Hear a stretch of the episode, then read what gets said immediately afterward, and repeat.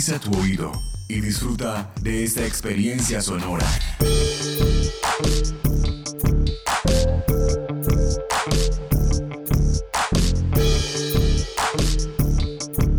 Este es un podcast UN Radio.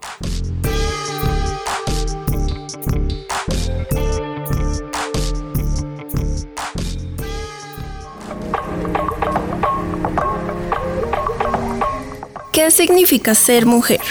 ¿Qué implica serlo hoy día? ¿Acaso todas podemos serlo de la misma manera? ¿Y qué pasa con aquellas que no pueden o no quieren seguir esa ruta?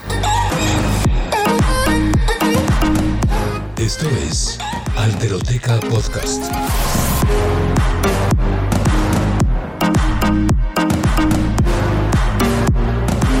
Voces que hacen y deshacen la diferencia.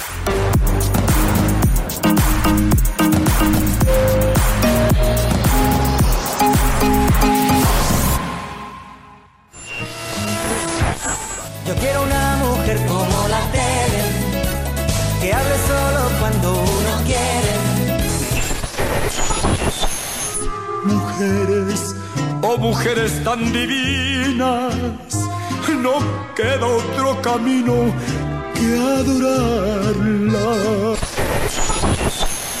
Hoy me llevo a esa mujer, o te la cambio por dos de veinte, si puede ser. A veces es necesario decir ese tipo de cosas para que sepa el otro que eres una mujer, que eres una mujer que sigue despertando deseo, o necesitas escuchártelo para creértelo, o realmente eres consciente de qué es tu cuerpo y cuál es tu cuerpo, y sé de esa interacción que tienes con otros.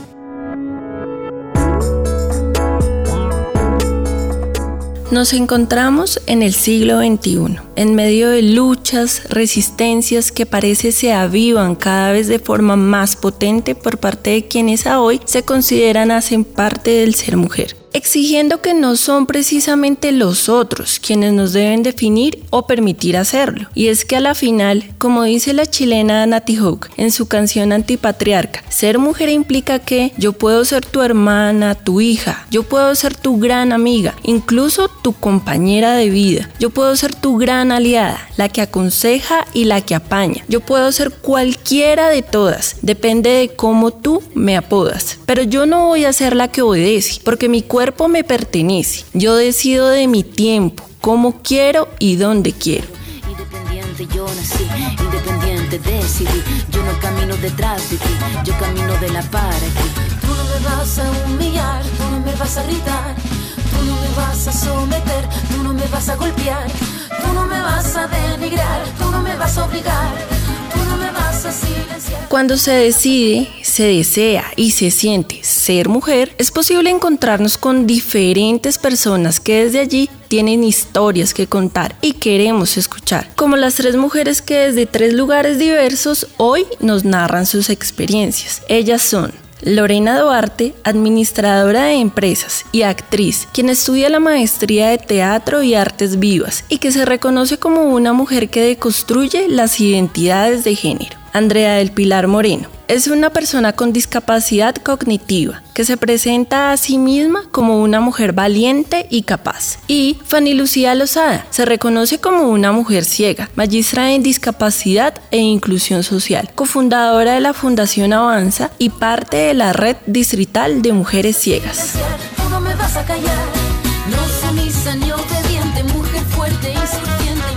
Nos enseñaron que ser mujer es una imagen relacionada con Eva, un ser que complementa a otro que le es diferente y que cumple por ende con unos roles y tiene unas características particulares, como por ejemplo el cabello largo o los comportamientos que fueron definidos por una oposición a todo lo que creemos está en ese juego de ser mujer o ser hombre. Ahora, ser mujer plantea opciones ilimitadas, opciones que rompen aquel binarismo y normatividad que durante tanto tiempo se nos ha impuesto, no solo en cómo nos definimos, sino en esos otros escenarios que son invisibilizados por vivir cuerpos diversos. Y claro, al principio mucha confusión en mí porque yo decía, ¿quién soy yo? Ahora, ¿quién soy yo y cómo me voy a reconocer? ¿Qué voy a hacer con mi vida? Y después empecé a darme cuenta en realidad, primero que a mí me gustaba ser mujer y que me gustaba ser una mujer ciega y que me pasaban cosas que yo no me había dado cuenta. Entonces, por ejemplo, yo ya me sentía, me sentía bien conmigo misma y me gustaba y, me, y sentía que eso me hacía feliz, pero no solo por lo que pasaba físicamente, sino también por el discurso, por el nuevo discurso que yo quería vivir. Y era un discurso realmente de reivindicar mi saber, digamos tal vez de, de contar una historia desde mi propio cuerpo y además de generar un deseo para mí misma. O sea, yo, yo parto que a veces no importa el deseo que generes en el otro cuando se habla de mujer, pues pareciera que fuera como una sola posibilidad de serlo, ¿no? El problema a veces es que como que solamente se tiene en cuenta al determinar el sexo de una persona sus genitales, ¿sí? Y no se tiene en cuenta otro órgano que juega un papel trascendental y es el, es el cerebro, en donde ahí también se anclan los deseos, las emociones, las sensaciones. Eh, entonces creo que desde ahí pues el deseo puede abarcar muchísimas cosas, empezando desde quién quiero ser, ¿cierto? Hacia dónde puedo sentir una atracción hasta llegar a algo tan mínimo, tan básico de qué quiero yo con mi vida, para mi vida o cómo me veo yo reflejada.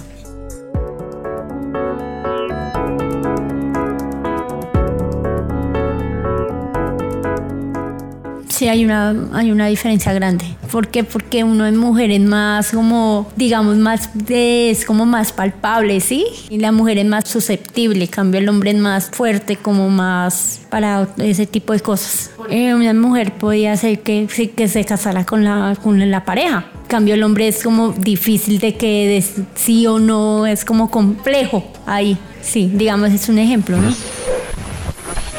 Soy artesano de tu lado más humano y el comandante de tu parte de adelante. Soy inocente. Yo sé que mi cariño te hace falta, porque quieras o no, yo soy tu dueño. Cuando llegue yo a mi casa quiero verte muy alegre, cariñoso y complaciente, pero nunca me recibas con desaire y así tendré que irme nuevamente. Pero vos cuidarás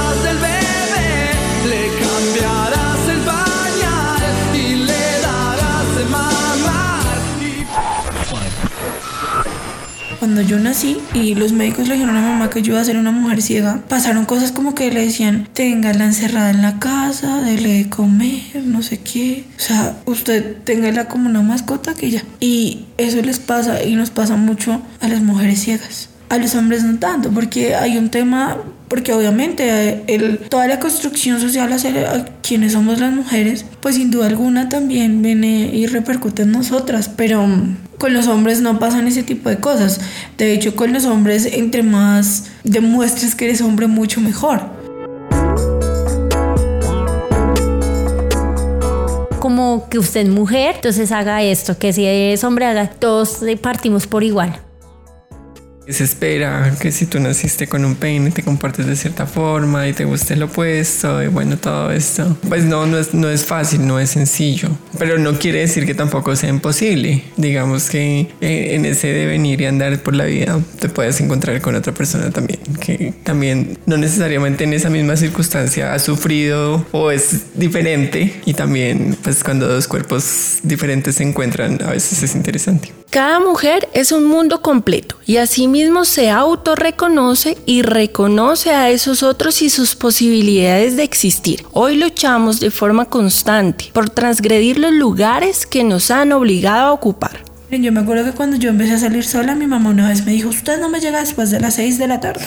Y yo, ¿y por qué no? Y ella, usted sabe por qué no. Y pues como ella nunca me dijo por qué no, entonces yo ya después llegaba a las 8, 9, 10, no llegaba. Pero a qué voy con esto, que es un tema de sobreprotección, a los hombres no les pasa eso. Cuando los hombres empiezan a salir, pues es un logro para los papás, porque finalmente no te vas a quedar con él en la casa siempre, sino que ellos van a ser esos machos que, que tal vez cuando ellos supieron que iban a ser ciegos, pensaron que no lo iban a lograr. Pero cuando los hombres empiezan a hacer ese tipo de cosas, o sea, ya es como un alivio para sus padres, sus madres y demás. Para nosotras no, para nosotras no pasa ese tipo de cosas. De hecho, todavía hay escenarios donde uno se pensaría y tiene que justificar su presencia y su existencia. Las mujeres ciegas nos pasa mucho. Es que si tú vas a un bar, a una discoteca, o sea, donde quieras ir, todo el mundo todavía te mira raro. Y es verdad, o sea, como que la gente te mira extraño y, y uno pensaría que eso no pasa y sí, eso todavía pasa.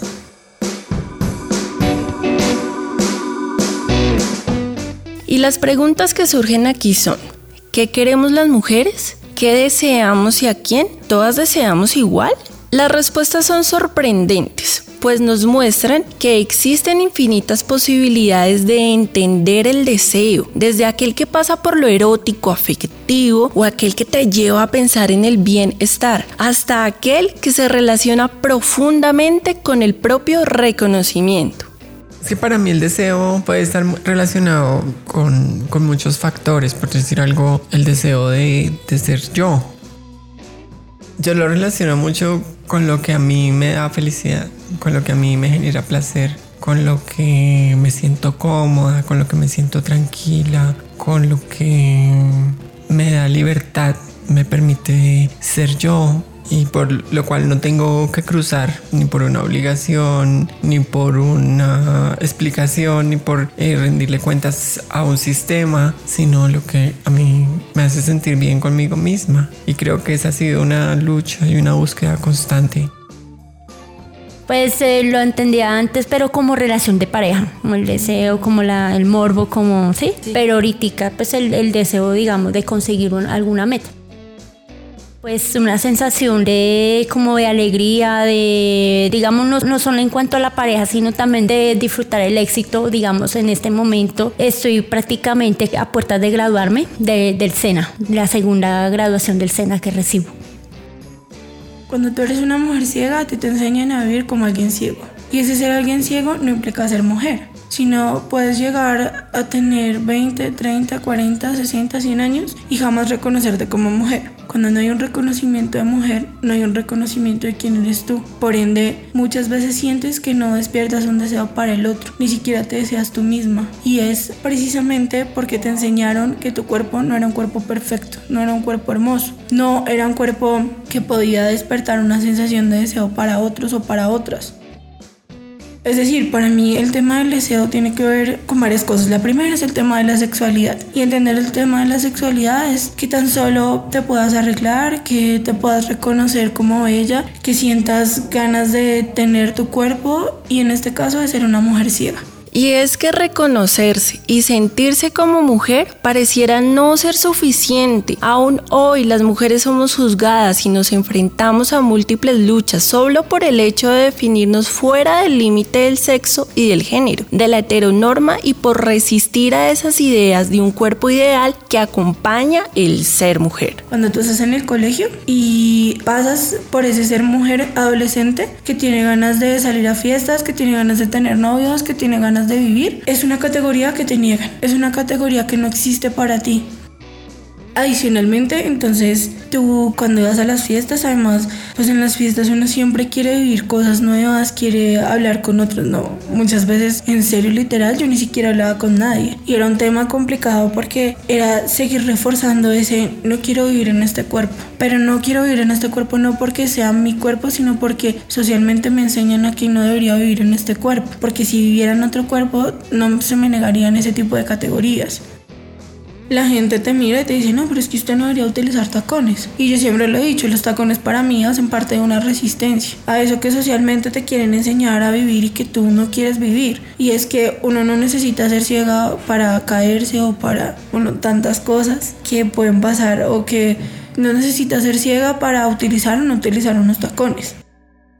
Pues creo que cuando uno tiene el valor de decidir eh, ser quien uno es, eso puede acarrear ciertas consecuencias en muchos factores. La gente generalmente se aterra con la diferencia. Eso hace que estos mecanismos de, de poder de los que habla Foucault la religión, eh, en mi caso lo he percibido eh, la misma medicina, este sistema sexo-género, la heterosexualidad eh, obligatoria, lo que decía ahorita, la, la, gente se asusta, los padres pueden tratar como de normalizar o normatizar ciertos cuerpos, ¿sí? en ese afán y también eh, eh, en mi caso, en mi familia, pues que entrar a la religión como tan directamente hasta llegar al punto de como de eliminarme o de tratar de sacarme de este espacio donde yo claramente no cabía.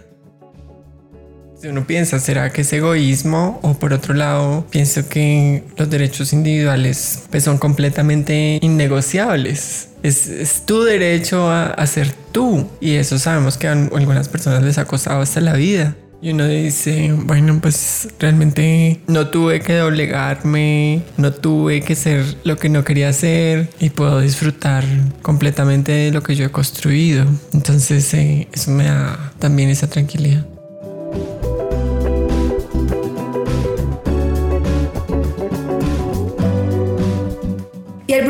Empecé a utilizar tacones muy bajitos y después ya más altos, más altos, más altos. Pero era precisamente por todo lo que pasaba en la calle cuando, cuando yo iba. Y es que la gente siempre me miraba, entonces yo iba con amigas a veces y me decían, te miran los ojos, te miran los tacones, te miran el bastón. Era como un triángulo. Entonces siempre nos pasaba así. Entonces como te miran y yo decía, ¿y cómo me miran? Y me decía, te miran como con sorpresa o no sé. Y yo esto no lo hago para que nadie me diga nada, ni para que me miren, ni para nada. Porque conozco, digamos, no, mi planteamiento no es desde lo hegemónico, no es desde la belleza hegemónica de tienes que llegar a ser como las mujeres. No, sino es realmente que utilizar los tacones implica decir, no quiero comportarme como tú quieres que yo me comporte, sino realmente quiero comportarme y sentirme como yo me quiero sentir y punto. Los tacones implican realmente también vivir la feminidad que nos habían negado. Lo más curioso es que estas resistencias no solo se quedan en el plano del pensamiento, sino que también terminan atravesando el cuerpo y los cuerpos de las mujeres. En ese sentido, se vuelven espacios permanentes de lucha. Después de todo, las vidas de las mujeres están sujetas todo el tiempo a una cantidad de prejuicios alrededor de los cuales se dicta con fuerza qué es ser y qué no es ser mujer ¿Cómo debe verse una mujer? ¿Cómo debe comportarse una mujer? ¿Cómo debe llevar su cuerpo una mujer?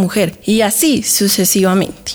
Cuando hablábamos sobre el tema de la corporalidad, inmediatamente aparecía la violencia la violencia hacia nuestros cuerpos. Entonces había mujeres que decían, cuando yo empecé a dejar de ver, eh, en mi casa me decían, es que quiere sacarle los ojos porque usted ya no ve. Pues como no ve, pues ya no importan sus ojos. Yo recuerdo a otra persona que decía, es que mi mamá cuando quedé ciega me dijo, ah, ahora sí voy a tener muchachas de servicio gratis. Entonces todo ese tipo de cosas hacían que de una u otra manera nuestros cuerpos fueran unos cuerpos que nos enseñaban a no ser deseados ni deseables. Entonces cuando vivías siendo mujer ciega, pues no lo deseabas. Y no deseabas tampoco vivir en ese cuerpo que vivías. En tanto tu cuerpo no debería ser un cuerpo que se transforme, es decir, no debería ser un cuerpo que lleve una vida dentro y tampoco debería ser un, cuerpo que cuida, sino que solo es un cuerpo que es cuidado. En ese orden de ideas, el tema de, digamos, del deseo, pues sigue siendo como constante frente a yo no debería ser, yo no debería tener, yo no debería existir de esta forma. Si yo no fuera ciega no tuviera una discapacidad, posiblemente entonces podría ser madre sin que nadie me esté juzgando así digamos yo haya hecho 80 eh, mil cirugías en mi cuerpo o así yo haya construido todo lo que soy, el problema nunca va a estar solucionado. Y la idea tampoco es que se solucione, ¿sí? Porque entonces es como si yo hubiera dado una, un giro total para llegar a donde todo el mundo quería que yo llegara, que era estar, entre comillas, también normalizada y normatizada en estos mismos momentos en que como que tú te sientes como tan presionada, ¿sí? De los ambientes externos, que tú sientes como que vas contra la corriente, como que vas en contravía y te llegas a pensar, o sea, soy yo. Eh, es necesario que yo deje de ser yo y siga la corriente natural. Pues natural digo, natural entre comillas o, es necesario seguir dando estas luchas? Estas rupturas frente a la aparente normalidad no solo dan pie a reflexiones que nos permiten entender otras formas de pensar y sentir sobre el ser mujer, sino que también dan un espacio de libertades para aquellas y aquellos que han vivido dentro del molde y ahora quieren romperlo. En ese sentido, puede pensarse que la diversidad de experiencias, luchas, resistencias y posibilidades que se cruzan en las vidas de las mujeres abren caminos para hablar, pensar, sentir y hacer. Ya no una sola y única manera de ser mujer, sino múltiples maneras de serlo y de no serlo también.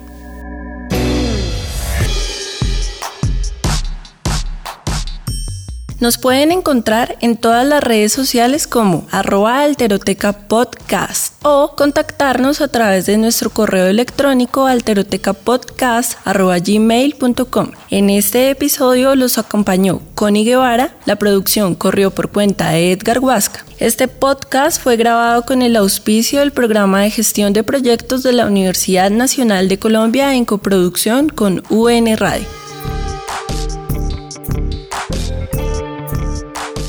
Esto es Alteroteca Podcast. Voces que hacen y deshacen la diferencia. Este y otros podcasts en nuestro sitio web unradio.unal.edu.co.